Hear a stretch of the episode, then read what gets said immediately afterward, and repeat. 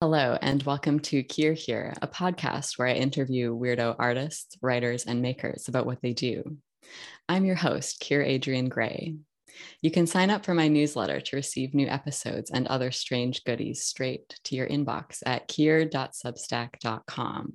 That's K I E R.substack.com.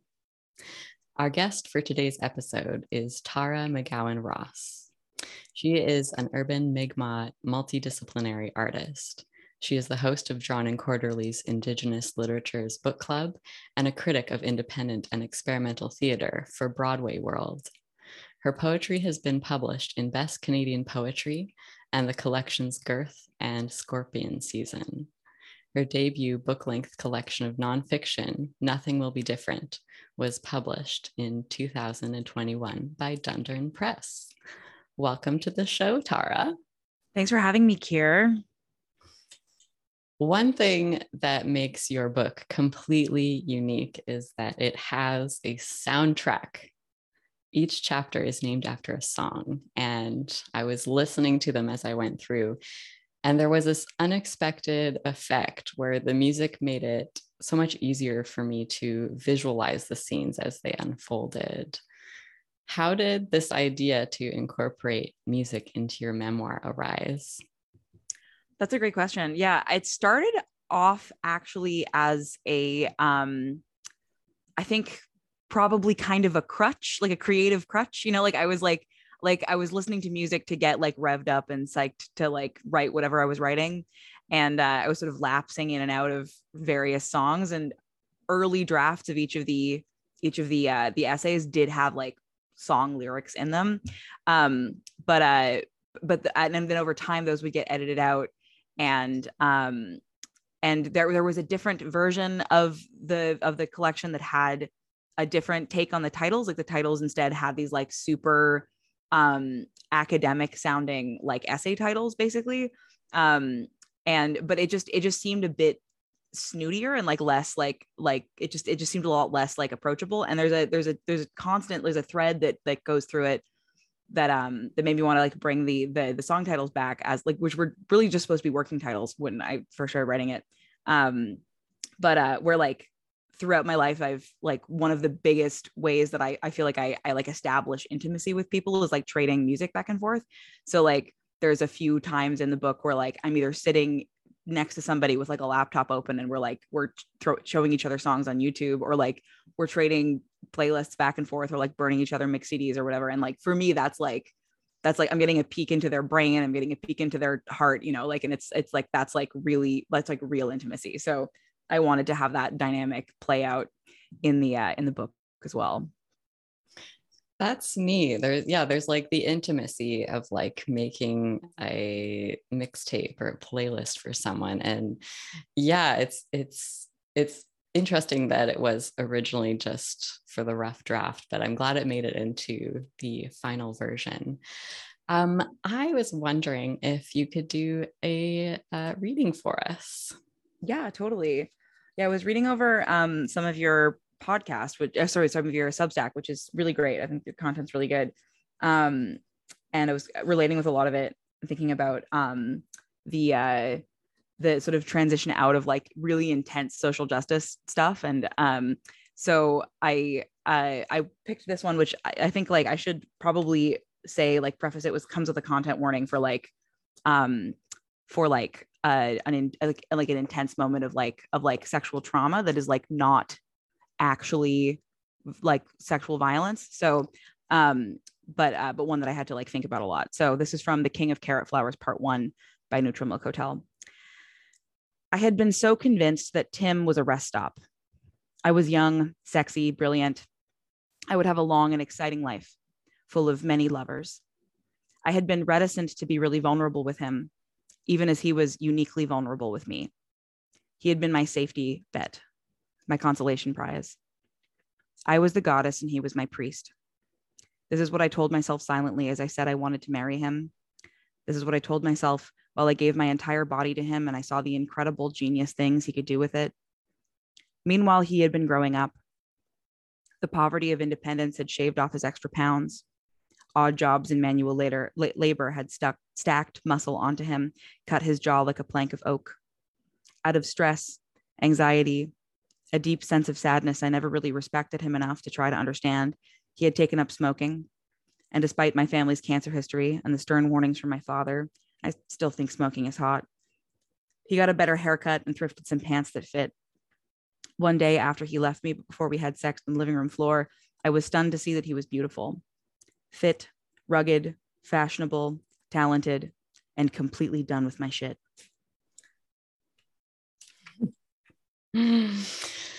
Oh. After thanks, sorry, you want to keep, keep going. Thank you. Uh, after we started kissing, but before we had sex, Tim tried to do the right thing. We were broken up and we were still roommates, and this was a bad idea. I thought for a minute. We're friends, I ventured. We do fun things together, right? He looked at me, skeptical, ethical, but also 19, right? I just think this is like, you know, a fun thing we could do together. I said, once again, pulling up my cute teenage girl drag voice, syrupy and valley girl and innocent and stupid, you know, just as friends. This was, of course, a con. I could feel our love between us, this unbreakable bond. It had been there the whole time we were broken up, but I'd been so pissed off, I'd been ignoring it. The dumping had been a blip, after all. I was going to annoy all of our roommates when we announced uh, we had gotten back together, but it would be in an eye rolling, smiley way before they handed us a beer and clapped us in the back and said, Of course you did, you crazy kids. Tim and Tara forever. As soon as he felt it, he would understand that he, there was absolutely no version of his life that made sense without me in it. This was a crisis of faith. It happens to every man of God. After, sticky and exhausted and still bubbling like some kind of unstable landmass, I lay patiently with my face in my hands, gazing at him adoringly, and I waited for him to say it. I waited him to be like, I'm so stupid. of course I love you. You're the best thing that ever happened to me. It never came. A few days later, we did it again, and then he got dressed without looking at me and said goodbye and went to band practice. He was treating me like a friend who he was also sleeping with, taking me at my word, like an idiot. Why couldn't he see the complex, silent, unexpressed desires that I actually had? I had to dial it up. I began a systematic campaign of emotional terrorism, usually while completely wasted, bending my life towards the singular goal of manipulating my ex back into loving me, and very importantly, without having a single adult conversation about it. I went in a crash diet, wore slinky clothes around the house. I couldn't have one interaction with him without dropping some thinly veiled attempt to make him feel bad. It got very, very weird. One night, I went out on a date with a customer from the cafe. The guy was my type smart, friendly, funny, not, you know, handsome enough to be a real emotional threat. A Tim type a safe guy. Me and my customer crush had a one night stand that I thought would that I would first identify as extraordinarily bad sex, later identify as sexual assault, and then even later identify as a well-meaning but clueless man who was trying and failing to have safe and consensual sex with a teenage girl who had only ever had penetrative sex with one person and could not communicate about her needs or desires to save her life. I left his apartment the next morning at the crack of dawn after failing to sleep, bleeding and wondering where it all went wrong. I crawled into bed with Tim. I needed to come home now. I really needed all of this to be over. I didn't know how to ask for what I needed, so I just put his hands on me. He was into it until he saw the blood. He was disgusted and I was mute with shame. I didn't tell him what happened. I couldn't, it wouldn't have changed anything anyway. I went to my room, curled up into a ball on my bed, and I let myself cry because I knew it was over. I was sure then that he would never touch me again. Finally, I was right about something. I'll finish then. Thank you. That excerpt like gets to the heart of what I think is so powerful about this memoir. And there were these places where I was like cringing in recognition because before learning communication skills and working on being able to communicate about emotions and even understand them. Manipulation is a tool that i think a lot of young people use. And i was wondering like what it felt like to look back on those moments as an adult and then write about them for public consumption. Yeah like i think it's really interesting actually. The process is crazy because it's like it's like um it makes me think a lot writing memoir makes me think a lot about what constitutes a lie.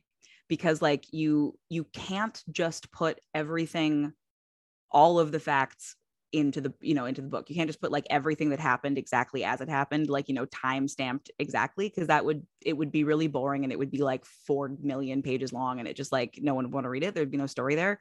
Like creative nonfiction is like taking your life and that's like the raw material and then you like make something out of it. You like carve stuff away and you like mold thing you know? And you don't like change the facts of the matter but you do like explode things and like frame things and like turn people who like are human beings into characters which like and you, you have to for the story and like um so and like and i had to think a lot about like what kind of protagonist i wanted to be you know? Like it was like writing a, a story about myself. So i'm like am i a hero? Am i a villain? Like you know like am i the like it, like which of these things am i?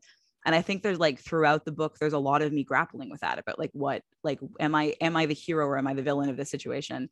Um and uh and yeah it's it's i think what i think is really interesting is like you can sit down to write about like the worst thing that ever happened to you. Like you know like be like the the time that people were the meanest to you ever it seems like. And then like but like if you actually start reflecting on it with like a bit of a bit of like distance and perspective like and you're trying to tell a full complete story that is like compelling where all the characters are fully realized human beings like what i found was that like the, the just the story was a lot more complicated than even like I thought it was, you know, like when I sat down to write it.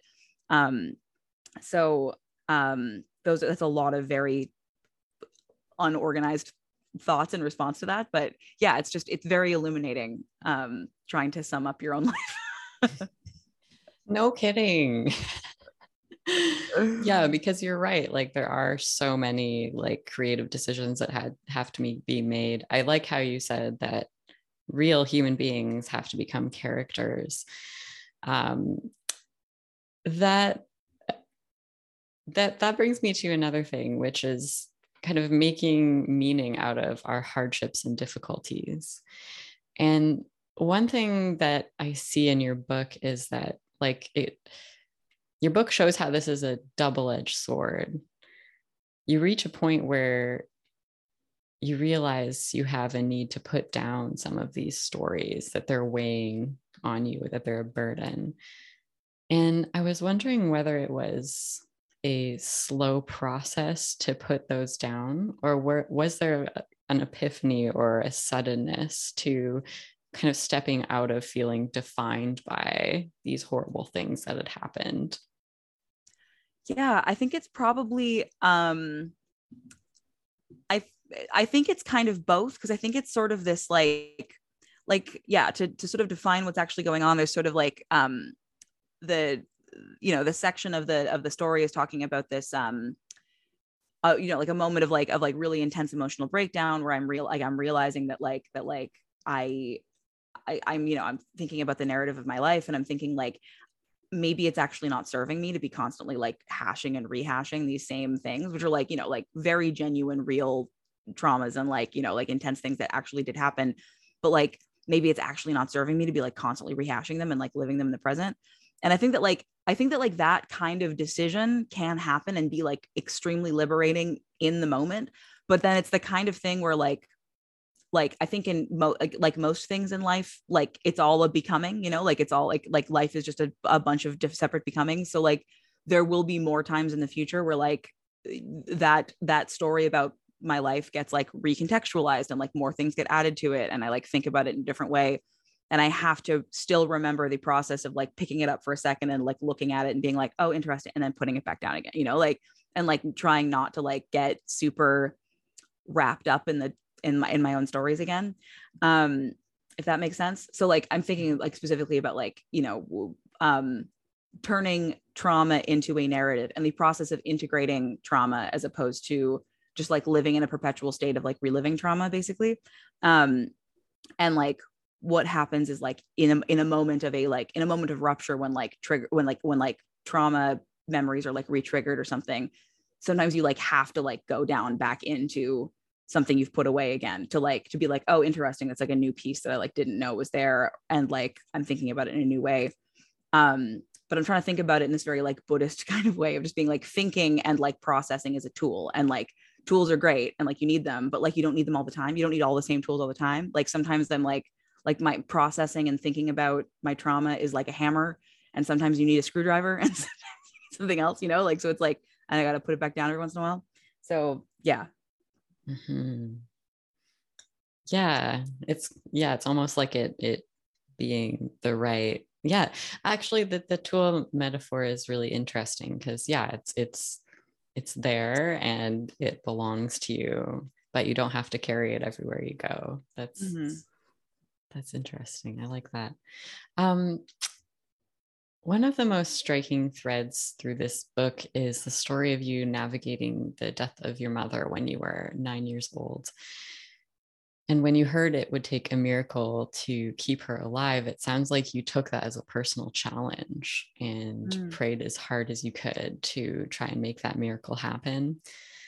And I had my own experience of magical thinking intertwining with grief um, and blaming myself when that was in no way possible.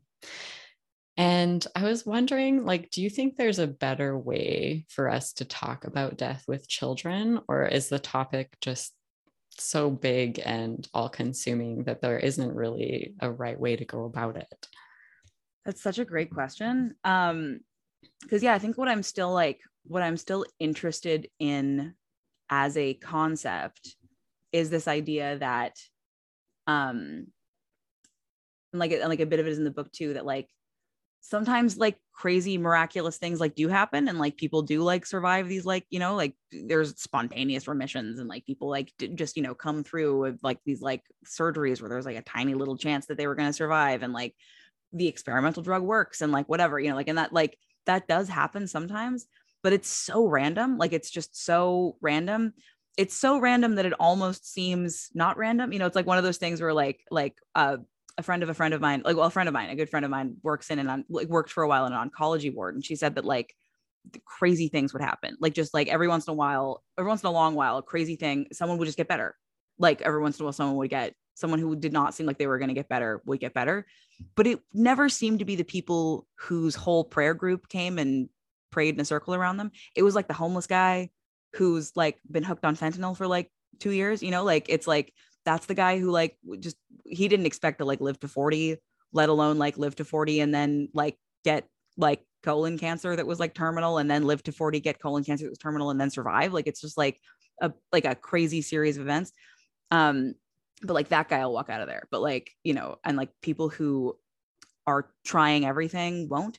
And like um I definitely do think that there's like a there's there's this really good-hearted like there's a, there's a sinister underbelly to this really good-hearted way of explaining a lot of these like big questions to kids which like the ones that i mm-hmm. think really like did i think genuine damage to me when i was a kid was these like everything happens for a reason and like you know like and like this is all part of a plan and like that like that like if you pray hard enough and you like you know like good things will happen to you. And i'm just like okay so like what does that where does that leave me? You know like where does that like leave my family? Like you know like if like if if bad things only happen because you like aren't good enough and like good things happen when you do all the right things and there's a plan that involves like suffering at this at this level then like what the heck? You know like why like why am i not like why am i not god's favorite? You know like um and uh so like and i think that that i think that that can really mess people up. And I think it is the, the logical conclusion of a lot of that. Like, I really felt God with me, you know, like when I came through this thing. And it's like, and the way that, like, you know, God was not with all those people who did not come through the difficult thing, you know? And like, um, so I I really felt like I felt I found a lot of the there were people who were explaining a lot of these things to me in a way that I think did help. And those are the things that I like clung to, which is like a lot of it is really just it's really random. It's like it's really random and it's really crazy and like life whoa you know like we're on a crazy rock and it's spinning through a, a, galaxy and like and like the fact that life exists at all is like really random and intense and like and like some people get everyone gets a life and some people's lives are a few minutes long and some of them are 100 years long and some of them are really happy and some of them are really hard and like it's just kind of random but like we all can be here for each other and like look out for each other and like that's the thing that like that like makes life good you know like not whether or not we live to be 100 years old and never get sick or whatever. Um it's actually just like how well we treat each other and like how like how well we can look out for each other. And like bad things are still going to happen to people even if they do everything right.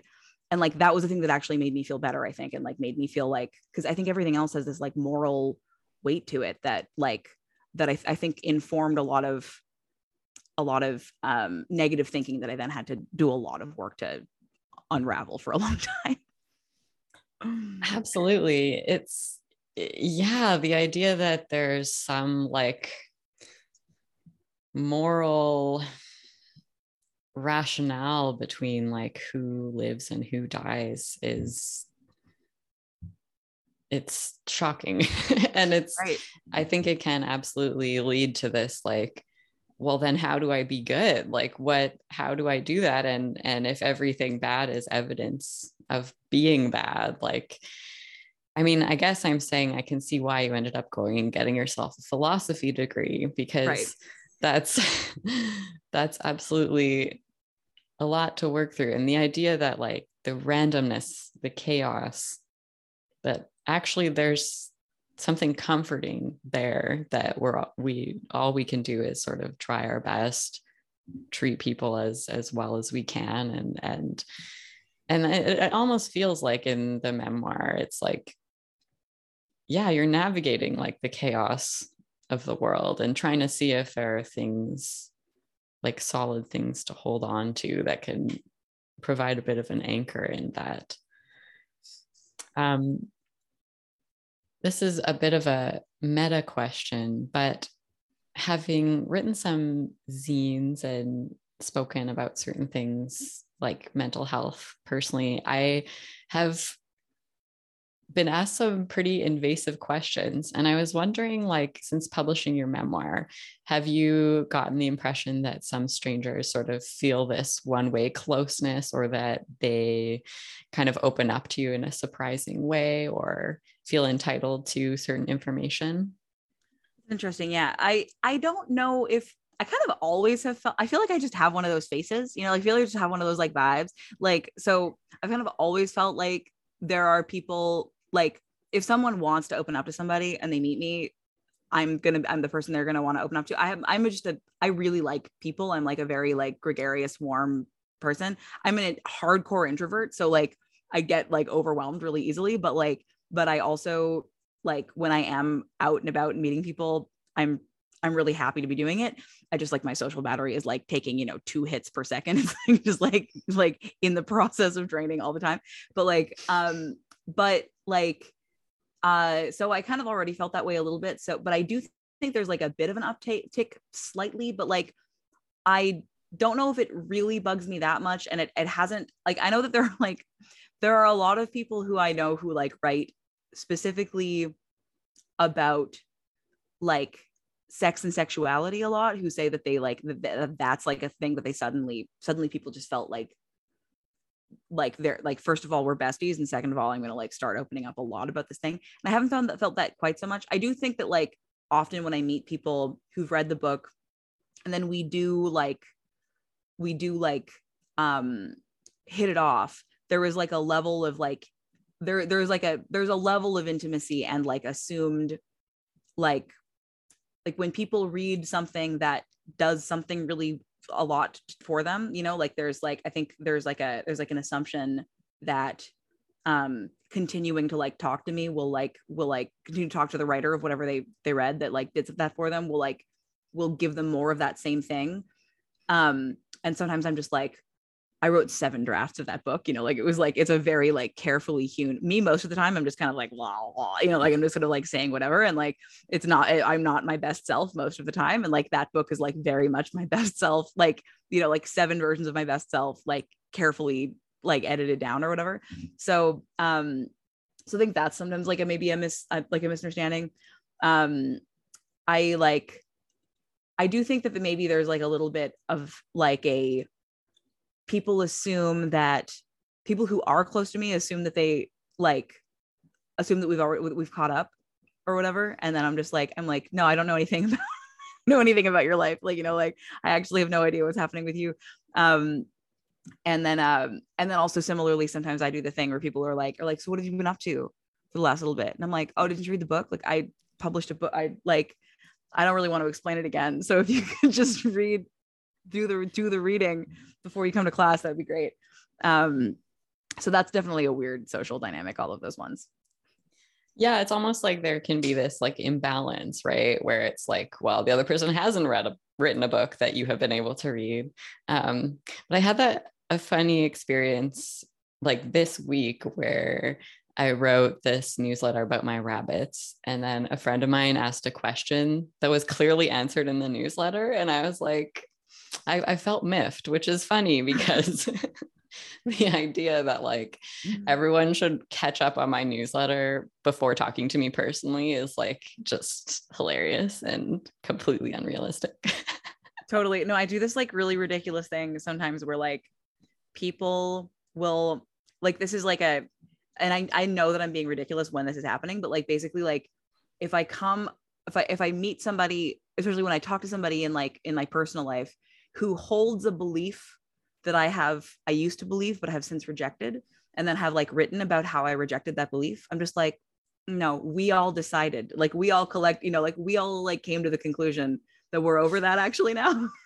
and like, and I'm just like, didn't you read the post? Like we all are past, but I'm like, no, no, people are allowed to disagree. It's fine. It's fine. It's just like, but I'm always just like, did you, but did you read the post? Cause I, I made a really good point. it's so easy to do that. Yeah. Like personal realizations just sort of like emanate off of us and the people around us should just kind of catch them by osmosis. yeah. Speaking of which, um, you speak of self delusion in your book, and uh, you speak about it as an approach that has served you well in certain ways. And this got me thinking about how we kind of ask artists both to um, believe in themselves and believe in their work, but to also kind of do that privately because I think people can be ridiculed or considered unserious if they're too public or too earnest about what they're doing and and that they take pride in it and that they believe in it. Um, I guess this pressure to perform humility feels like a piece um, that I've seen. So, as someone ha- who has always known how awesome you are, how do you navigate that?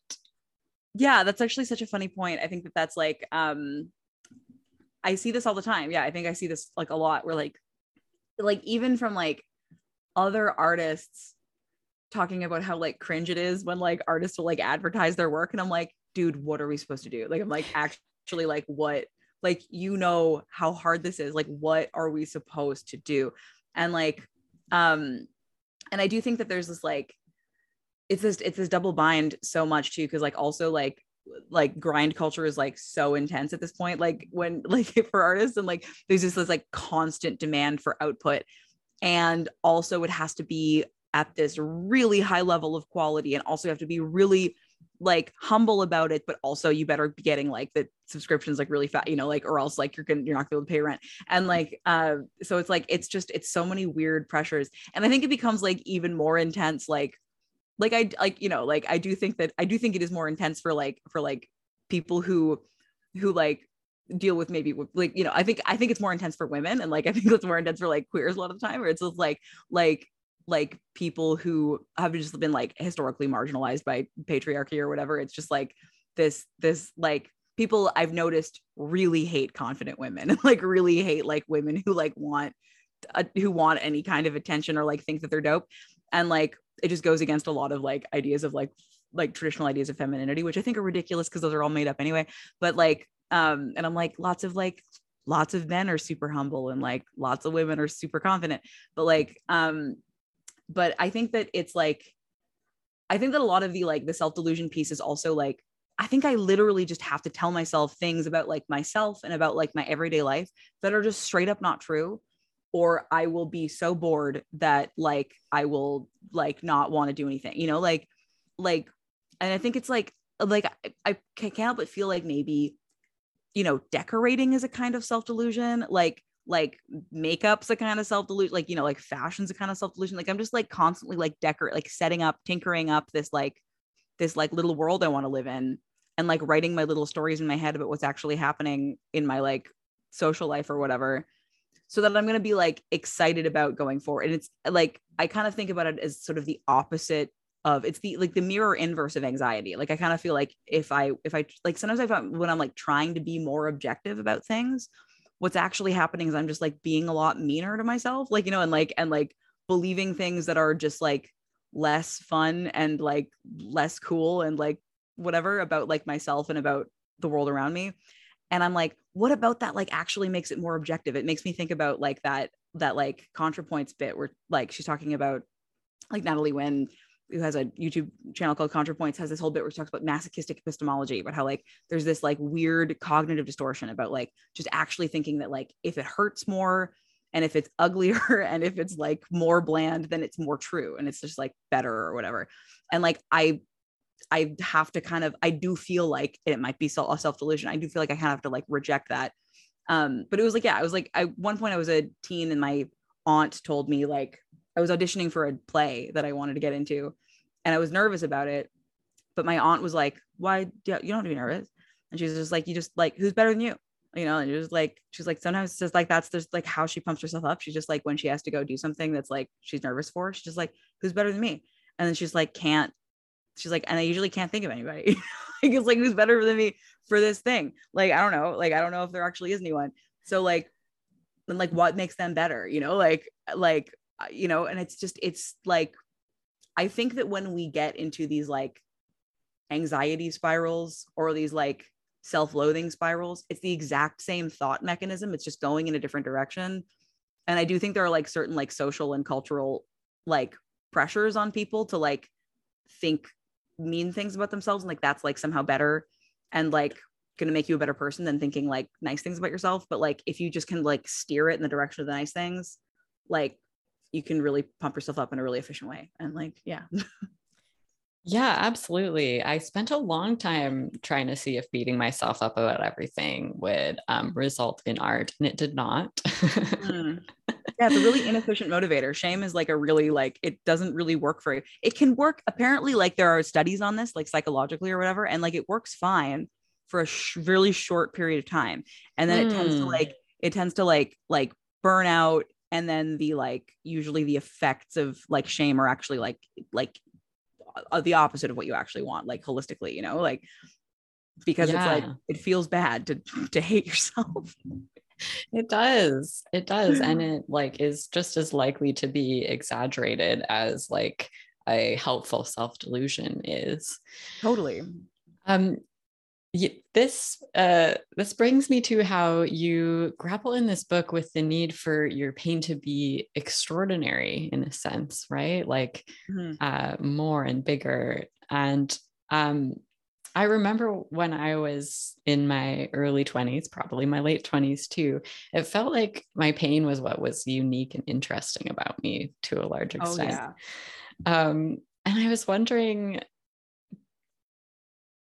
I guess like do you have thoughts on where this tendency comes from? And I'm curious, like, um, I wonder if we're, we're just we've always sort of been like this, and there's like a contemporary, or or is there something about um, this moment we're in, like the beginning of the digital era, that might have I don't know, sort of encouraged like performances around uh, being in pain that's such a yeah i think that's like i think that a lot of those i think all of those play some part in it. I think that there is a i was because i was just thinking about the same question again recently because i've been having like some weird flare-ups of some like physical health stuff again and i'm like i'm like like oh no i'm so sick you know and like which is like i mean i am sick like i am just straight up like have been feeling sick but then I spent two days doing like really intensive, awesome, extensive outdoor like exercise and getting like a lot of fresh air and like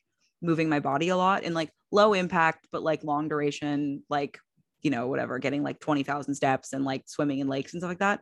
And I felt fantastic. Like, you know, I just felt like all like most of the problems went away in like two or three days of that. And like I have consistently had this same this like same thought process over and over where I'm just like exercise won't solve my problem. And then I exercise and I'm like oh no it does solve the problem.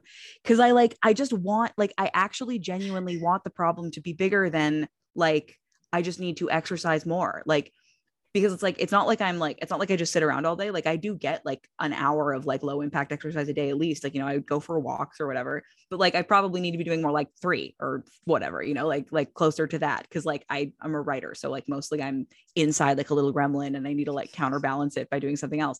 So like um and it just but the so like sometimes i sometimes the way that i think about it which is very narrative and not scientific at all is that i almost feel like my like my misery has a kind of agency. Like it's almost like being possessed by a demon you know? Like it's just like and that like like i think about how like rabies when animals have rabies the reason why they're afraid of water apparently is because like like rabies gets diluted in water. So they're like and there's this weird thing like this is theory about rabies which is like basically if like a dog's foaming at the mouth because it has rabies it's going to be afraid of water because it's less likely to transmit the virus if it has water in its mouth.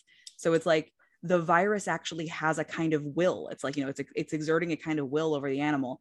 Um, and like sometimes I think about like my misery that way and like just like that it, it has a kind of will and it's trying to self perpetuate itself. And like, so for, and I, I think I think of it that way. It's a sort of helpful self delusion. I think about it that way because it's easier to fight it you know it's easier to just be like just be like no like you know like i've got to like it's a it's a bad guy and i need to fight with it you know like and like I need to like outsmart it and outwit it and like it like the thing that will make it better is exercise and that's why it's telling me that like exercise is impossible. And your problems are so much bigger than that. Like your problems are so much more intense than you just need to eat less sugar like you know like and like well maybe and maybe that's not the only thing but like in addition to like taking your medication and like you know like and doing your therapy you also need to like eat well and like go outside and like exercise and stuff.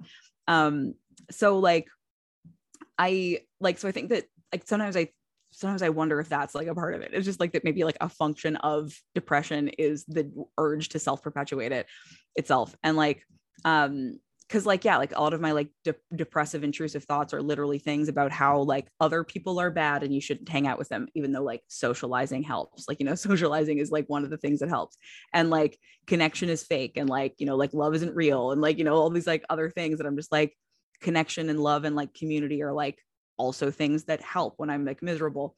Um, but I I do think that like that there's this that there's a part of the the, these like in, incredibly part of the like incredibly atomized i think like nature of like of like the you know late capitalist realism that we're like currently living in is this like is this thing of just like we're all so cut off from each other. Like we're like we're more like we're more connected in this like very like artificial way but also like more like actually like atomized and cut off than we've ever been throughout like you know much of human history. Um and uh and like that is that is because that's like an effective strategy to like extract profit from people you know? Like it's just like that's like that's like how that how that all functions. And like um and i think that like constantly navel gazing this like consistent and constant navel gazing also like ends up being a like effective strategy in order to like stop us from doing things like unionizing our workplaces and like you know like actually like combating climate change effectively or whatever. You know if it's just like no you feel bad because you haven't figured out what's like personally specifically wrong with you yet. And so like if you just can do that then like then everything will get better. And it's just like it's just like maybe that's part of it but also maybe like if i like talk to my neighbors more and like you know like had more effective you know like maybe a lot of the other stuff would sort of fall away. So, um, so I do think a lot of it is just like a byproduct of like capitalism. And I don't think it's necessarily just like millennials being like, being like self-important dweebs or whatever, because there's something about us that makes us all self-important dweebs. Maybe we're a little bit self-important dweebs, but mostly we're self-important dweebs because of the situation that we're in, and it's not entirely our fault. Um, and uh, and there's a way out, you know. Mm-hmm. I like chef's kiss. That was that was really good. yeah. Yeah. Um I remember a friend of mine, we were talking about like having just like this super important, like outsider identity, you know? And I thought my friend summed it up so well when they said, when they were younger, it was practically like, well, other people need to drink water to stay alive, but like I'm right. queer. like, it's queer to be dehydrated. yeah. and all these things, like, yeah, the, you know, the way that depression like whispers in our ear that, like, yeah, nothing will work, not exercise, not sleeping properly, not seeing friends. And like, it's, I finally pretty recently um, stopped fighting exercising so hard. And yeah, it turns out that what a lot of experts are saying there's something to it. It's shocking. Like it's it's shocking and it's so it makes me feel so stupid because i literally was just like that's not going to help for like so long. And then like and then you do yoga for like uh, two weeks straight and you're like oh it does help oh my god like you know like like in meditating is the other one that i was just like it's not going to do what you sitting on the floor for 10 minutes no way that's not gonna and then i sit on the floor for 10 minutes for like three days in a row and by the third day i'm like my brain has knit itself back together. like I actually just needed to sit down and shut up for 10 minutes a day. Like the incredible life altering power of just sitting down and shutting up for 10 minutes. I mean, I wish that I had time for 10 minutes of silence a day. I'm way too busy scrolling on the internet. But yes, yeah, I've heard that it does great things. yeah, I just, I, what are you talking about? I have to like sit cramping my neck up for 21 hours a day. exactly. Really important. Super busy schedule. Um, one, the chapter in your book that was like the most hilarious and also completely horrifying was the tree planting chapter. Oh, yeah. Oh my gosh. Um, and what I found almost more horrifying is that you went back. Yeah, I went back like four times or something crazy like that. Like I just like kept on going back for like 5 years. wow, okay, tell me like why was it was it financial or was there something else that you got out of your time there? I think that it was like uh, well, okay, part of it was like the pursuit of finances, although I did like by the end of my career, I was just like, hmm, I am like the most highly experienced, solid like mid baller that I know, you know, like low mid baller that I know. Like I'd like, and it, it's a this is tree planting terminology. If you're not a tree planter, there's like low ballers, there's mid ballers, there's high ballers, and high ballers make a lot of money.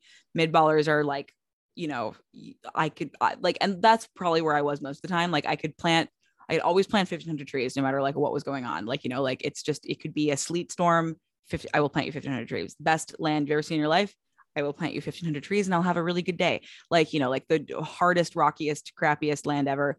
Probably plant like 700 trees, but like, you know, but I'll also like, I won't complain about it. And like, um, like, so this was, and this was just kind of like the end of my, the end of my planting career. This is what it looked like. So like, and I just sort of never got, I, I, I got up to the point where I was like planting 2000 trees a day. And then it was just so hard. I like didn't want to stay up there. So I just like brought it back down to like where it was like maintainable. And then I just kind of stayed there but I always had big dreams about like this year I'm going to go back and I'm going to be a super high baller and be planting like 3000 trees every single day and I'm going to make, you know, $400 every day and I'm going to come back and I'm going to be able to buy a golden horse and I'll ride it every day to the fair. And like this was like this was like kind of the thought process that I was having and like when I was like in my 20s and I was super income insecure and I was like in like I was in university and I was just super broke that was always the like the dream but i think that like really what got me was like you're out in the middle of nowhere no one can talk to you. It's like it's quiet as heck. Like it's just like the the like the very fast paced lifestyle of like normal like city life is just like not a thing.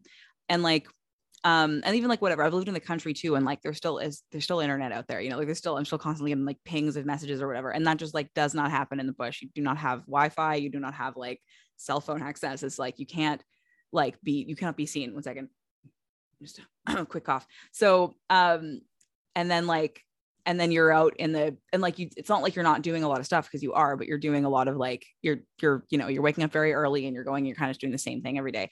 So there's something that I found very like mentally relaxing about like that, you know, like, you know, when, when people talk about how like at least prisons, three hots and a cots or cot or whatever, I was like, at least I like don't have to pay my, I don't have to pay rent. I don't have to like, like, you know, I don't have to pay for groceries. I like don't have to like be constantly worrying about like how am I going to pay for the next thing because I'm like I live in a wet bag in the woods and I like there's someone else makes my food and I have a job and like that's often better than like I, than like you know my life was actually like set up in my in my 20s when I was just a complete chaos dragon and like nothing was ever set up properly. So like um but the yeah the downside is that it's the most horrifyingly difficult manual labor you can imagine. So like like it's it's weird that that was where I went to kind of like chill out and like reset and like rest my mind but like it was and I think that part of it is also that exercise piece of just like even when it was like maddeningly difficult it's like it feels good to walk for 10 hours a day like it just like like hiking for 10 hours a day is like it's it's bad for your body but it's also like like good in another way too. Usually the first month and a half would be great and the last two weeks i would just start falling apart because it was too much but um but yeah yeah that makes sense to me like it's it, it feels like yeah the internet and uh, cell phone signals like it's yeah they've really engineered them quite well to be so compelling that that being away from that um, is very attractive and um, yeah i'm not going to become a tree planter though i just i couldn't do it i couldn't i wouldn't it. recommend it i wouldn't recommend it it's not like it's like i do kind of feel like i do kind of feel like people in their late teens early 20s if you feel like doing it anyone listening doing it one at least once i think is like actually a really good idea i really think it's like i really think it was like a huge coming of age thing for me for anyone who doesn't know tree planting is like it's it's, it's an intense manual labor it's piecework You get paid per tree which means that you can make a lot of money or you can make minimum wage by doing for doing the hardest thing you've ever done in your life and usually you're out in a bush camp so it's like about 100 people three hours from the closest town in the middle of nowhere in like you know any province in canada but like the biggest operations are in like ontario and bc um, BC pays better. Ontario is like easier land. So like um, that's like that's the general breakdown. And um, and it's like in your reforesting clear cuts basically that like used to be that have been cut down to make toilet paper or whatever. And like I do think that it was like I think that like the the personality change in me before I went the first time versus like when I came back it was like night and day. Like I really feel like there was this like there was just this this it just it taught me how to work at all, you know, like how to like how to like work hard how to like how to also like not take my own my own like pain so seriously i think was also like really important like not take my own like and like not take my own narratives about like how like i can't do it like so like quite so seriously. I just like didn't take myself as seriously after and then also like nothing ever quite felt as hard like which is not to say that i don't still avoid hard things like because i do but at least i like know consciously that it's like yeah walking 15 minutes to go get like chips at the dep is like not hard. Like it's just like I don't want to do it, but it's not hard. Like planting three like you know 3000 trees in a swamp is hard, but like like you know walking 45 minutes to get to my grandma's house is like not hard. yeah, absolutely. Yeah, it sounds like it gave you a lot of perspective and uh yeah.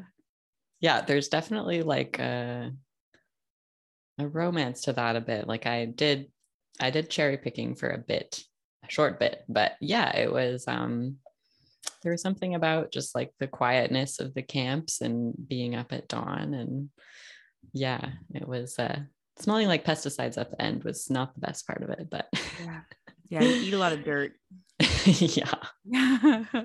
Yeah you talked about dirt like under calluses that like became a part of you at some point.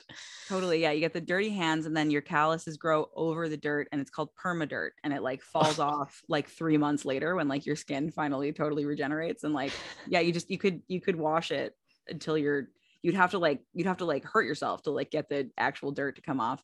Um, it got really intense. But yeah, I think that like the, the, the quietness of it. And then also just like, it's just, it's like, I do think that it's it's like you know it makes you understand like oh yeah i'm a primate you know like it's like and it's like in a way that's kind of nice like not in a like i feel like not in a like a super like joe rogan like i'm just only going to eat like liver and like run or run around or whatever kind of way but like mo- but in more of a like a like i'm an animal and i have a relationship to land you know like i have a relationship. And like also i do think that there's like a way in which like a lot of people who are tree planters talk about developing this of, of like it's like my job like as an animal to like take care of the planet you know like that's like that's like my like i am the kind of animal that like caretakes the planet like and like it feels really good to like caretake the planet and like whatever and like tree planting's a really incomplete imperfect like way to caretake and like it's it's got a lot of problems but like it's like but I, I, it is better than not doing it at all and like um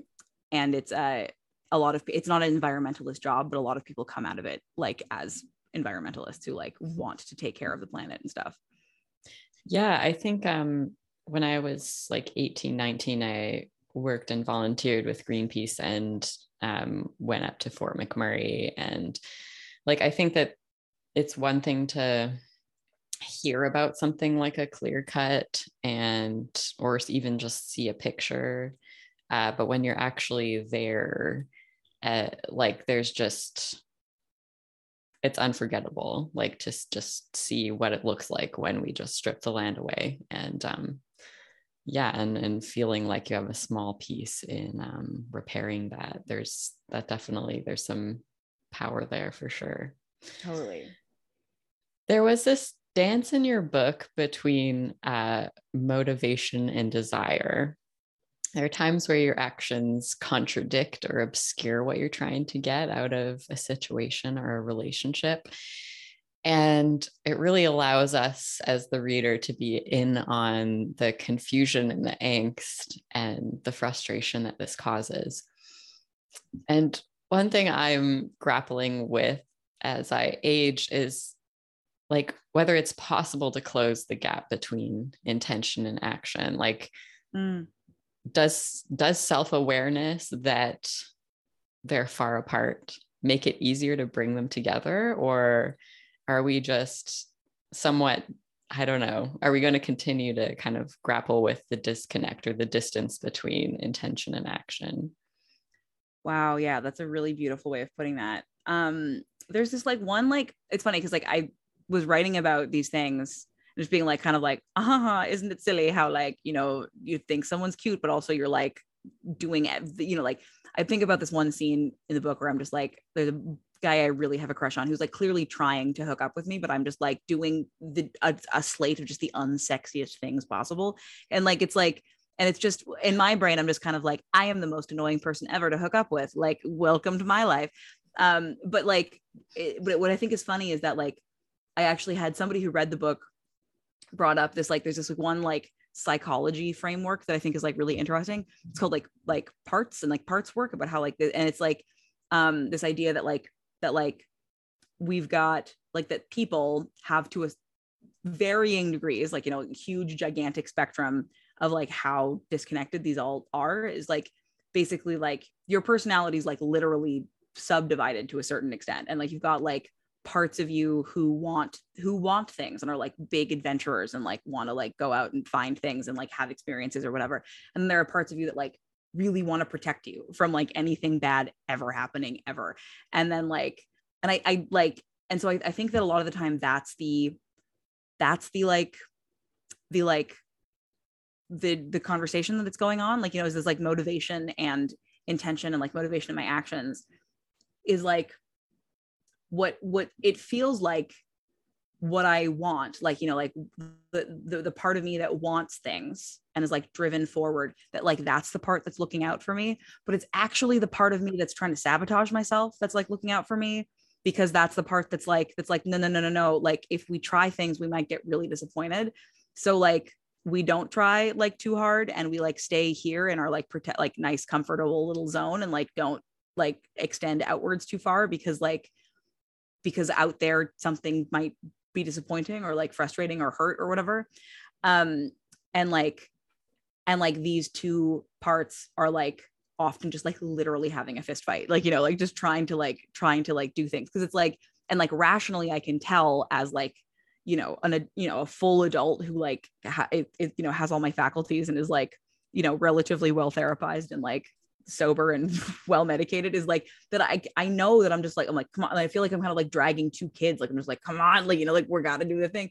And like I understand that it's like we have to like extend out a little bit in order to like grow and like get and like you know have our lives be better or whatever.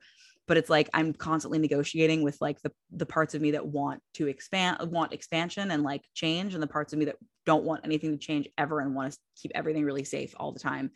And like I think that's a really like productive and interesting framework. And like that particular framework in psychology is like all about like just literally just like negotiating with them more and just being like how can we like compromise? How can we like can we like you know try to like and like compromise ends up being like literally thinking about them like they're different people and being like how can we like get them to work with each other a bit more effectively? And like um like thinking about it like it's a meeting and we all got to get to a point of consensus so we can like all move forward together.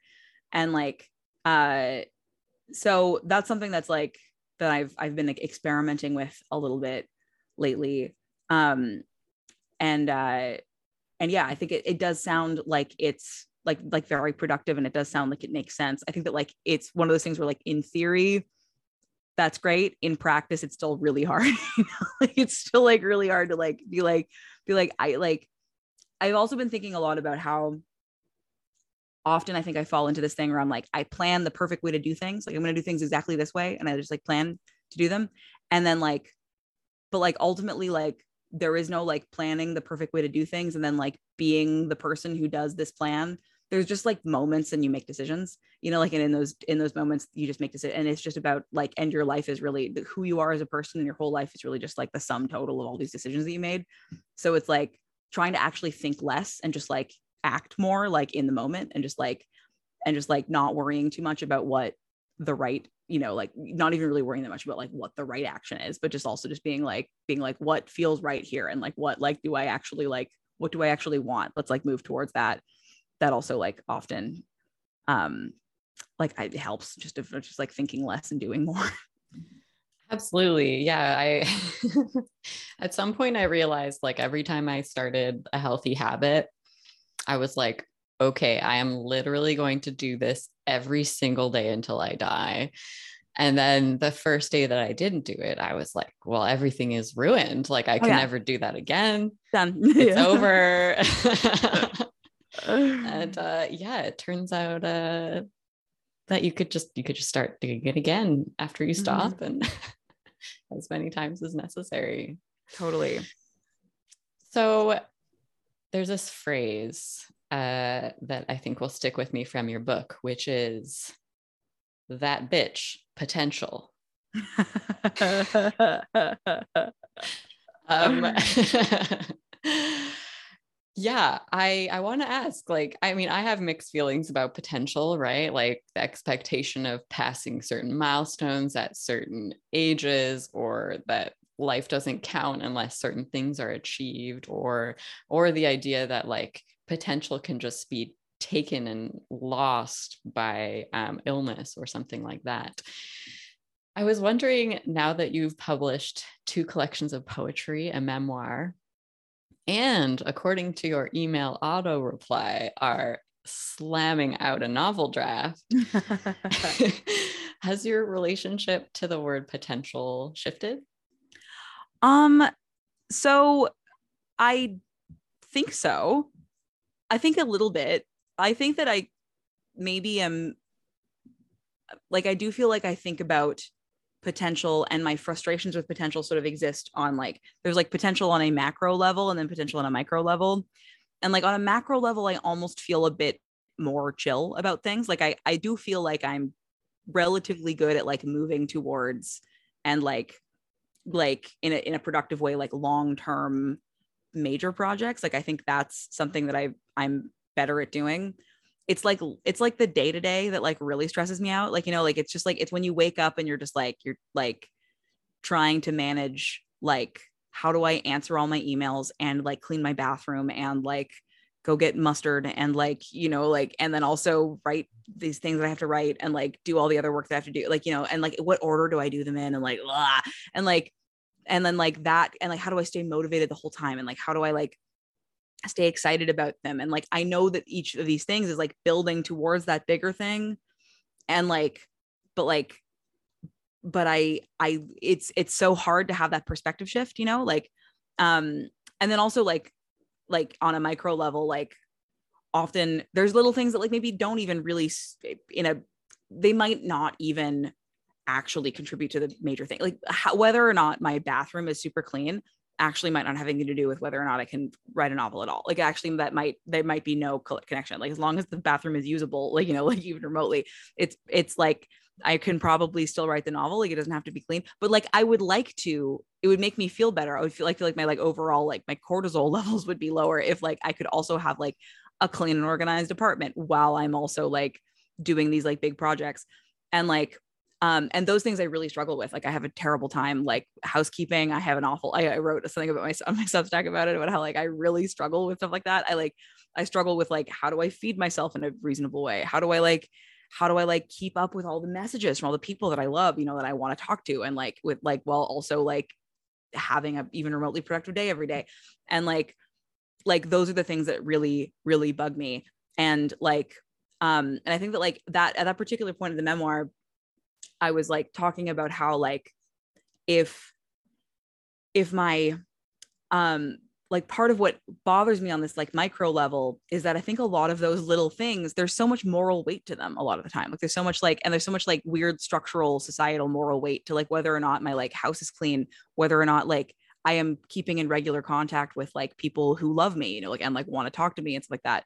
And like often that feels like a drain on my energy resources to like work towards these like big things that I want in my life. And then i feel even worse morally because i'm like i'm like i'm so selfish. All i care about is like writing a novel and i don't so i didn't call my grandma back or whatever you know like and that like makes me feel like a bad person. And like so and then and then that constant negotiation in my head i'm just like i just don't want to have i don't want to have to think about it. I want to like I want to at least be able to because like I'm now I'm thinking about it so much that I can't clean my bathroom. like I can't and I can't write my grandma back and I can't write my novel and like, you know, and like so um so i do think that like that like on a on a macro level i feel good about potential but i feel like that was never really my problem i think on a micro level i am still trying to figure out how to make the kinds of sacrifices that i think i need to make in order to like make space for the things that are actually important in my like in my like day to day and like i do think that it might just be a matter of like i don't actually have time for all those things. Like you know like i actually like don't there just actually isn't time for all of those things. And something's got to give and i got to figure out which are the things that have to give. Like you know like do i just have to shell out money to have somebody else come and clean my house? Like do i have to like do i just have to like throw my phone in the river and be like i'll call people back on Wednesday afternoons and like, you know, you have to wait until Wednesday afternoon and then I'm going to call everybody back on Wednesday afternoon, you know, like, am I going to have to just like, or am I just going to have to like let most of my close relationships shrivel away and be like, I'm, a, I'm, I just live in a tower and I'm a writer and like, you just have to live with that. Like maybe one day I'll write you into a novel and that's how we'll hang out with, with, with each other, you know?